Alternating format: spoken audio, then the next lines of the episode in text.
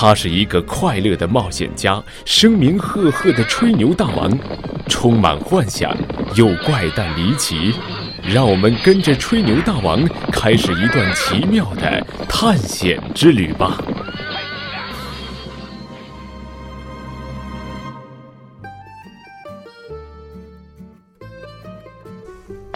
前往莫斯科。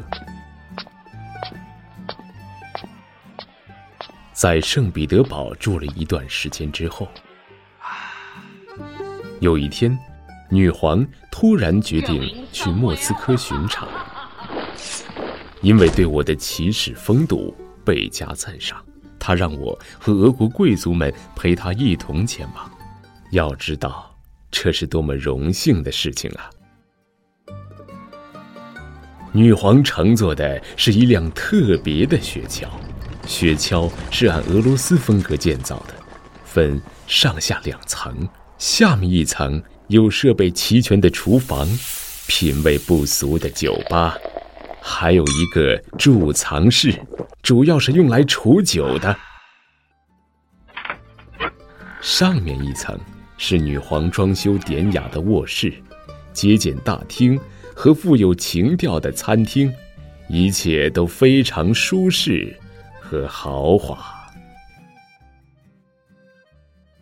这辆雪橇有许多白色的骏马拉着，气派非凡。坐在上面一点儿也感觉不到颠簸。我们愉快的喝酒聊天，做着各种游戏。雪橇飞一般的行进着，一口气就跑了十里路。这时，前面不远处出现了一座驿站，车夫们早已准备好了二十四辆马车，齐刷刷的等在那里。等我们解下马来，他们就麻利的为我们换好了马，连半分钟也没用。这么快的速度，真是举世罕见。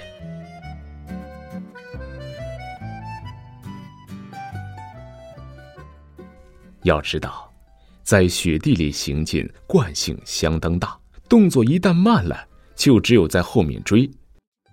记得那次也是坐雪橇，因为车夫的速度慢，没来得及换马，结果在马车后面追出了有十里，直到雪橇栽到一个大洞里停下来，他才追上。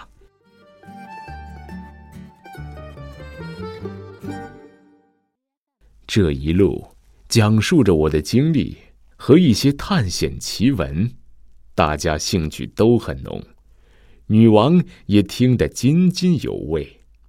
但是，接下来他们亲身经历的事，比我给他们讲述的要有意思多了。你看，这不是一头饿狼，忽然不知从哪里冒出来。他凶狠的嚎叫了一阵，大概看我们人多，不敢蛮干，只是阴险的跟着我们，一路寻找下手的机会。这还得了？就在他看准目标，准备扑向可怜的马时，我一甩马鞭，用力向他挥过去。在我的控制下，马鞭很优雅的在空中打了一个活结。然后轻巧地套在了饿狼的脖子上，之后我猛地用力一提，像钓鱼一样漂亮的一甩，哦，饿狼正巧挂在了一颗大钉子上。我不无遗憾，一再为活做的不漂亮叹息，但女王却分外高兴，当即为我颁发了奖章，还奖励了一万卢布。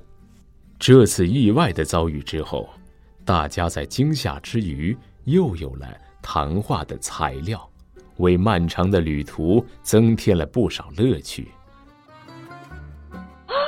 女皇陛下忽然一声惊呼，我们顿时停止了谈话。不好，雪橇正朝一条小路拐去。狭窄崎岖的小路，坑坑洼洼的，雪橇马上就要翻倒了。我赶紧跳下雪橇，飞快地来到墙角。将要倒的雪橇用力顶住，让他顺利的通过了这段路。女皇陛下对我的行为大加褒奖，又赏给我好多东西，并且一再的夸赞我英勇无畏、机智果敢，是世界上独一无二的骑士。随行的人都有点嫉妒我了。不过，后来的一件事也让同行的人大出风头。在这个雪橇上，同行的还有一位著名的几何学家，他对数字很有研究，总是携带着一套精密的测量仪器。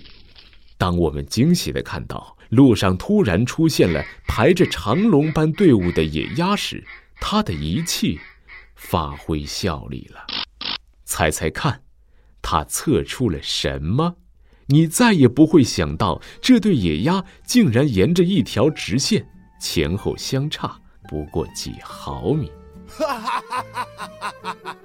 我马上有了一个绝好的主意，瞧好吧！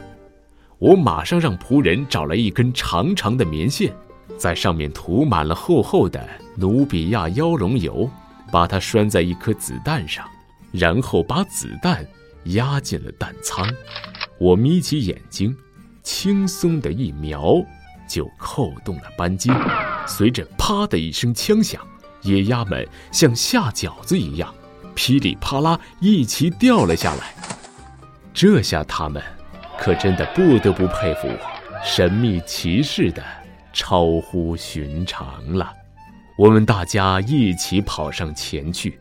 找到野鸭落下的地方，哈哈，长长的棉线从第一只野鸭的身体中穿出来，又从第二只野鸭的身体中穿进去，如此这般，一直到最后一只。大家一致赞扬我和几何学家精妙无比的配合，不然怎么可能有这一奇迹出现呢？不过最高兴的。还是那帮厨师们，刚才他们在那里又哈手又跺脚，冻得要命。现在，这串野鸭够他们忙上一阵的了。他们个个摩拳擦掌，好像要披挂上阵一样。雪橇仍在飞快地行进着。不久，就来到了一个奇怪的地方，这里两边长满了光秃秃的树木。中间却是一马平川，驾着雪橇的兵士不再前进了。禀告说：“陛下，我们不能再往前走了。”为什么？女皇问道。“这里本来是一条水面宽阔、流水舒缓的大河，每年天气寒冷的时候，它就会断流，露出河床。可是今年这里平平坦坦的，没有了过往的低洼。”我们应该好好看看再走。他觉得非常纳闷儿，于是我们停在树林边观望，迟疑起来。欢迎叶卡特琳娜女皇，我们永远为您祈祷。一阵阵的口号声从地底下传了出来，我们都大吃一惊。哇，原来低洼的河床上布满着俄罗斯的军士们。他们或躺，或跪，或坐，将干涸的河沟填得平平整整的。最上面的士兵把盾牌高高的顶在头上，铺成了宽阔的大道，真是好样的！我真为女皇陛下感到骄傲。那天，我们几经艰险，终于来到了莫斯科，所有的官员都穿戴一新。恭敬的欢迎女皇陛下。